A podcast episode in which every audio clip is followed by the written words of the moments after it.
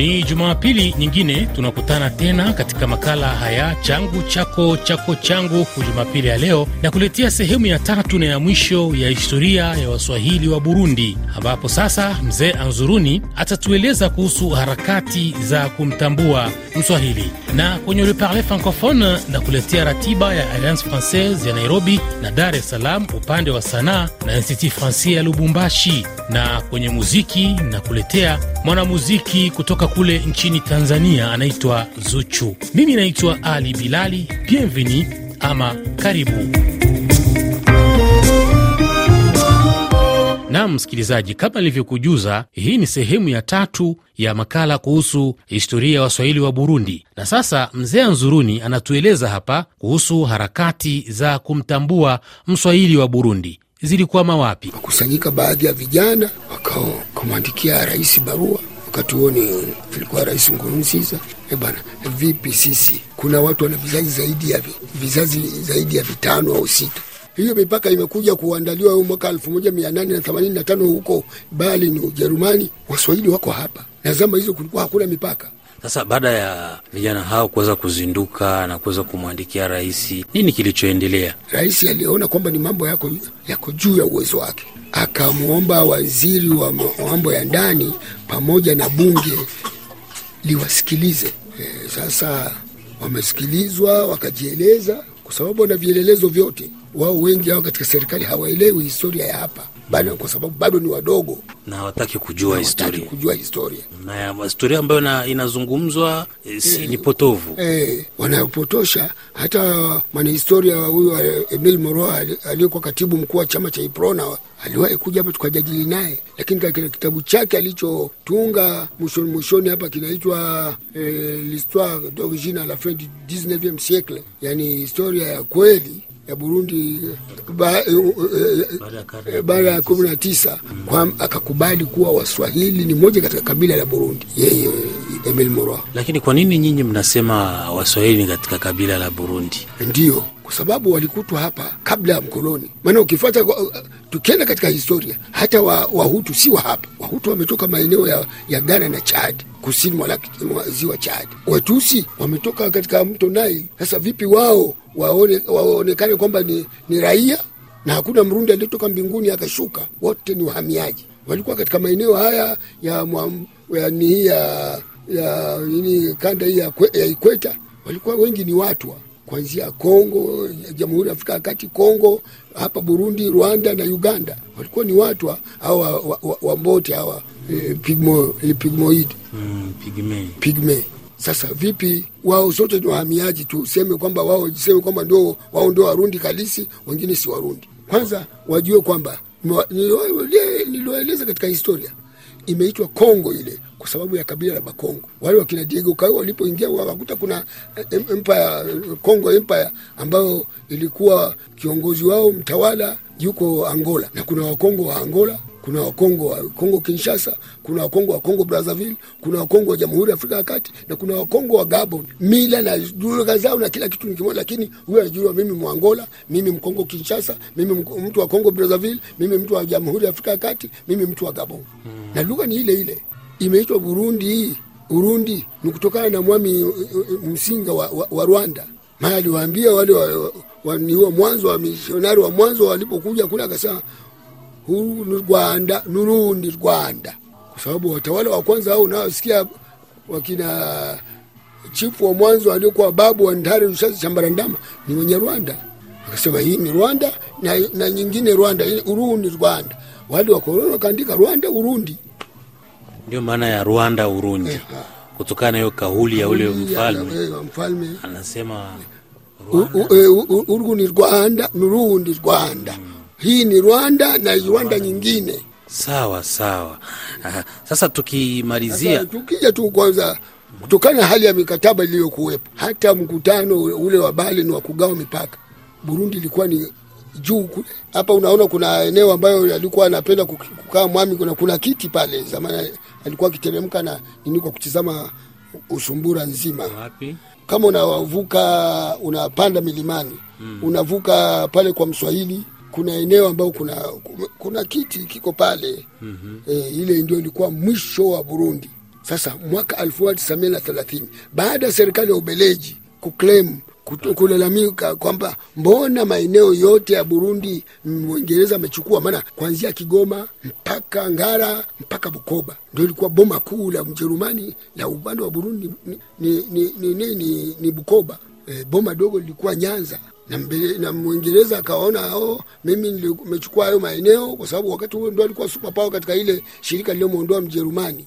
Kasa nimechukua hayo maeneo kwa sababu katika mahesabu nimeona kwamba tuna haja ya kujenga reli kutoka Cape Town mpaka eh, nini Misri mpaka Cairo, na hilo kazi halikufanyika. Kwa hiyo katika hali ya madai madai hayo, kwanza Ubeleji nani Mwingereza kutaka kwamba kidogo am, amlipe Mbeleji wakachukua kwanza hili eneo ambalo lilikuwa la Waswahili wakaliongeza mwaka 1730. Kwa hiyo Wabeleji kuona kwamba wameongezewa hili eneo hawakuchelewa. Makao ya, ya, ya, ya nchi yalikuwa ni Gitega, wakahamishia Usumbura. Mwami Mwambusa alikuwa anaishi Muramvya, wakamhamisha saa kule katika ilikuwa nini residence ya, ya, ya, ya, governor, ya, ya, ya naibu gavana kule Gitega hmm. mwami wakamhamishia kule. Sasa kutokana na hali hiyo ile ule utaratibu wa kusema kwamba huku sasa ni kwa Waswahili tu ukawa kunaondoka, lakini na Mbeleji alipokuja kwanza, naye akatoa ujukumu jukumu hilo hilo, Waswahili waka- wakaachiwa mambo yao kama vile mahakama na mahakama zao na, na, na kuwa na wale machifu mm. E, Waswahili wenyewe mm. wajiendeshee mambo yao, lakini wawe chini ya usimamizi serikali ya Ubeleji eh, kama vile vile Wajerumani walipokuja kuona kwamba hawa Waswahili ni watu wana mtazamo wa mbali, wanaweza kuja kutuvurugia misheni zetu, wakawaacha huku nao wakawa wakaacha utaratibu huo huo, na lugha ya kusomeshea ilikuwa ni Kiswahili. Na hata Mbeleji alipoingia mwambao huu wote wa, wa, wa, wa, ni watambarare wa Imbo walikuwa ni Kifaransa na Kiswahili. Kule milimani Kifaransa na Kirundi kimekuja programu imekuja kuondolewa hapa mwaka katika nini mwaka wa shule wa 1963 na 64 ndo akaanzisha mfumo wa kusomesha Kirundi sehemu zote. RFI, sauti za dunia. Na mzee, sasa harakati hizi za kuzindua vijana wa Kiswahili juu ya kudai haki yao zimeishia wapi sasa? bado zinakwenda katika harakati, kwa sababu tuliwahi kukaa na wizara ya mambo ya ndani kwa muda wa miezi mitatu, tunajadili juu ya suala hili la Waswahili, sababu unakuta serikali inaokopa Waswahili zaidi e, kwa sababu wana mtizamo wa mbali e, kama vile kanisa liliwaambia, mkiwa mtawaruhusu hawa kushikamana nao, basi watawatawaleni maisha hawa. Mm. Unaona wazee wao wametu, wametupa shida sisi wakoloni wakati wao hawakusoma hao wazee. Je, watoto zao ambao sasa leo wanasoma kama nyinyi mm. eh, kwa hiyo lazima kuwabana katika baadhi ya nyanja. Kwa hiyo ndio unakuta leo tukaona lazima tuanzishe harakati, tukajadili na waziri wa mambo ya ndani, wakakubali kuonyesha tofauti kati ya Mswahili na Uislamu. Nasema kwa mfano kama Kajandi, si ndio walikuwa wazama hizo, ndio kiongozi wa wa, wa, wa, wa Komebu wa jumuiya ya Kiislamu hapa, kwambia yule ni Mwislamu lakini ni Mrundi Sio Mswahili. si Mswahili. Na ukisema kwamba Mswahili ni dini ni, ndio dini, je, hawa Waarabu wa Saudia nani wa Senegal ni, wa, ni Waswahili? Ah, sasa vipi mnakuja kusema kwamba Uswahili ni dini? Uswahili si dini, Uswahili ni kabila kwa sababu lina lugha, mila na desturi zao. E, mwisho tukawaeleza kwamba Burundi kuna kabila mbili tu. mm-hmm. kuna kabila Mrundi mm-hmm. na kuna kabila Mswahili, kwa sababu neno kabila ni mkusanyiko wa watu ambao na mila, desturi na lugha yao kinyume na, na kinyume na kundi jingine. Sasa ikiwa kama Mhutu ni, ni, ni, ni kabila, hebu tupe lugha na utamaduni wa, ki, wa, ki, wa Mhutu, na kama nini ni kabila, Mtusi ni kabila, tupe lugha na utamaduni wa Kitusi. Zile ni koo tu ni kama vile Somalia, Somalia mpaka kule wale wa, wa, wa Oromo wa, wa Ethiopia, lugha na utamaduni wao ni mmoja. Kule Somalia ni koo tu, hakuna kabila, kabila yao ni moja. E, ila kuna koo. Tofauti tofauti. E. Na sisi hapa tulijikusanya, kuna, kuna makabila madogo kama Wabwari, Wamasanze, Wavira, Warun na baadhi ya Warundi e, na makabila mengine Wabembe e, wale waliokubaliana ikawa kwamba tumeunganisha kitu kimoja lugha mama ni Kiswahili na utamaduni wetu na utumiano wa Kiswahili tukaita ni Waswahili, kama vile watu wa Kigoma kule kajanganya makabila mbalimbali wakajiita Wamanyema. Sasa kuja kutubagua, na wakati sisi vizazi, vizazi na vizazi vilizaliwa hapa kabla ya uhuru vipi tuitwe wageni. Na akisoma katika historia, Warundi wameingia um, officiellement kis, kis, rasmi ni awamu tatu. Awamu ya kwanza wakati elfu moja mia tisa na tano wakati mwemi, mwezi Gisabo anaombwa na gavana wa Kijerumani na yeye kushiriki katika ufunguzi wa, wa bandari ya Usumbura. Kwa hiyo kama kiongozi kama mtawala alipokuja hapo, kwanza kabla ya kuja lazima waje watu wateremke huku kwa ajili ya mapokezi yake, na kwa ndio akateremshwa waganwa. E, babu auja mari ngenda hayo kapelekwa sehemu za Chibitoke kule, e, wakina Gereka wakaletwa hapa Kabezi e, ili namna kuweza kumpokea mfalme hmm. Awamu, ni awamu ya pili ni mwaka elfu moja tisamia na thelathini wakati wanateremshwa kwa kupelekwa Manamba, Kongo na Tanganyika zama hizo na Tanzania na Uganda. Awamu ya pili. Awamu ya tatu ni elfu moja tisamia na hamsini na tatu wakati Mwami Mwambusa anawaombea kwa serikali ya Ubeleji kwamba Warundi wa, wakati huyo wanakosa watu wa walimaji wa pamba, ili nao wateremka katika shirika la Ruzizi, ili kulima pamba awamu tatu hizo wameteremka Warundi rasmi. Kweli zama hizo za mwanzo hapo Warundi walikuwa wanakwenda mpaka Kongo. Kongo kuna maeneo ambayo inaitwa kolektivite Barundi na wanatawala ni Warundi, lakini ni Wakongomani, ni asili Warundi, lakini kwa leo ni Wakongomani. Sasa vipi wakatae Waswahili kwamba si wa hapa, wakati wana makarni na makarni hapa? Naam, msikilizaji, nafikiri umesikia historia kwa urefu na upana zaidi wa Mswahili hapa nchini Burundi. Kwa hiyo mimi nilikuwa ninaiomba tu serikali yetu wajue kwamba wao ni watawala na ni walezi, maana yeye inajiita serikali e, leta mvyei kwamba ni mzazi na mzazi. Warundi wanasema vomera zose huwezi e, ukajua ni ng'ombe gani itakayekupa maziwa. Sasa isitubagui, ijue kwamba sisi tuna haki kamili katika nchi hii. Sisi ni Warundi kitaifa kama vile Kongo kuna Wakongomani, kuna Wakongo wa kabila na kuna Wakongo wa kitaifa, maana nchi inaitwa Kongo. Lazima hata passport inaandikwa Kongole. E, yeye ni kitaifa. Mvira, Mbembe, nani huyo ni mkongomani kitaifa.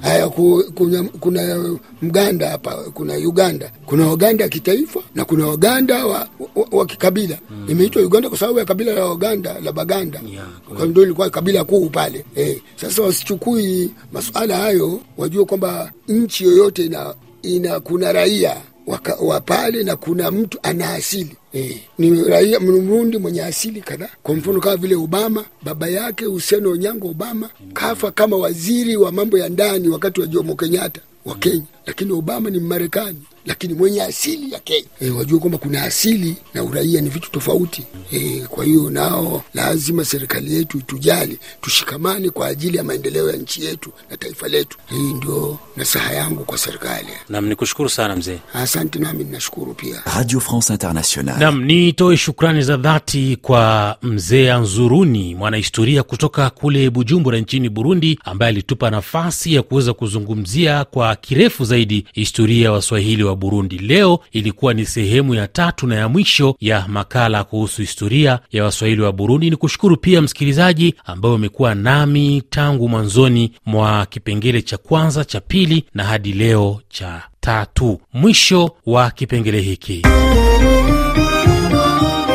Unaendelea kusikiliza makala changu chako chako changu, nami Ali Bilali. Na sasa tuelekee kwenye kipengele cha Le Parle Francophone, ambapo maonyesho yanaendelea hadi Septemba 15 mwaka huu katika ukumbi wa Alliance Francaise jijini Nairobi. Lakini pia kutakuwa na mchezo wa kuigiza Cyrano de Bergerac kufuatia utayarishaji mzuri wa tamthilia ya Mstinji na Moliere mwaka wa 2023 ili kuadhimisha miaka 400 ya Moliere. Alliance Francaise inawasilisha muundo mwingine wa Kikenya wa tamthilia maarufu ya Kifaransa. Na Institut Francais ya huko Lubumbashi imekuandalia maonyesho ya mitindo Septemba 16 kwenye taasisi ya Ufaransa Hal de l'Etoile bila malipo.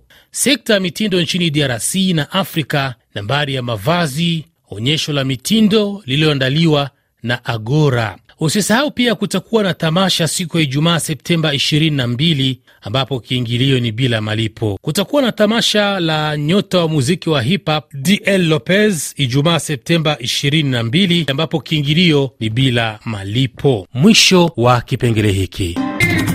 Unasikiliza changu chako chako changu, makala yanayohusu utamaduni. Makala haya unayapata ukiwa wapi, msikilizaji? Hebu nitumie ujumbe mfupi unieleze unatusikiliza ukiwa pande gani.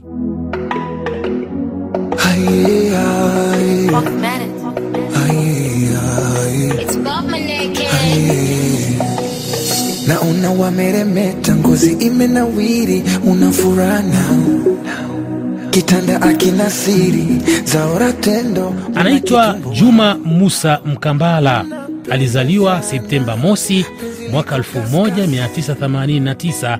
Ni maarufu sana kwa jina la kisanii la Jux na wakati mwingine hujulikana kama African Boy. Ni msanii na mtunzi wa nyimbo kutoka nchini Tanzania. Ni mzaliwa wa jiji la Dar es Salaam.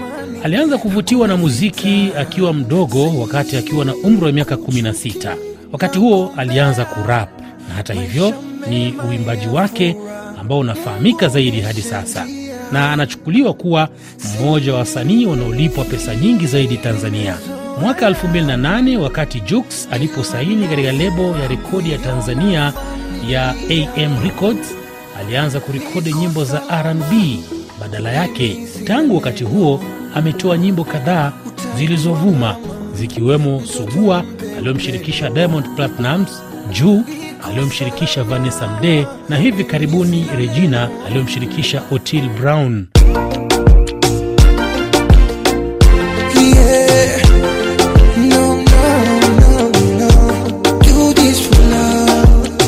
Sina sifa za kihaya, nilichojaliwa mahaba, imani na busara. Mabebe, nilikuwa pabaya, ukaniokoa Mesaya.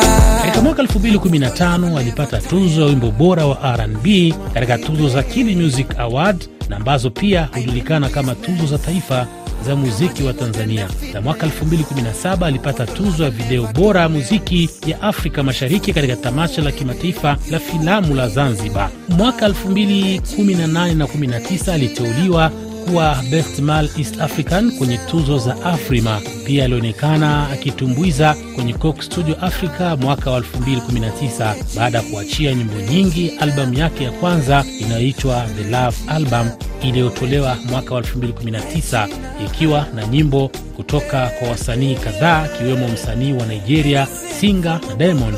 Jux anatajwa kuwa miongoni mwa wasanii bora na wenye mafanikio makubwa Tanzania wakati wote. Tumalize na kibao hiki cha Jux anatuambia unaniweza.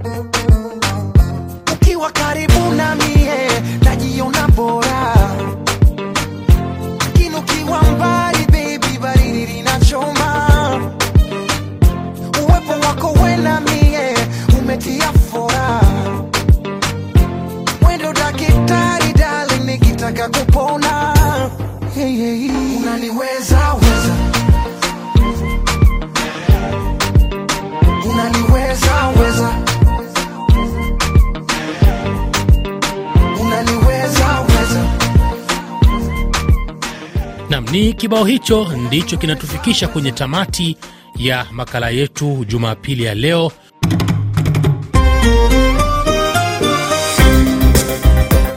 Shukran za dhati kwako msikilizaji ambao umekuwa nami tangu mwanzoni mwa sehemu ya kwanza, ya pili na ya tatu ya makala kuhusu historia ya Waswahili wa Burundi. Usikose kuungana nami tena Jumapili ijayo tukijaliwa. Mimi naitwa Ali Bilali, nikutakie bon dimanche et bon réveil matinal, yaani Jumapili njema na asubuhi njema.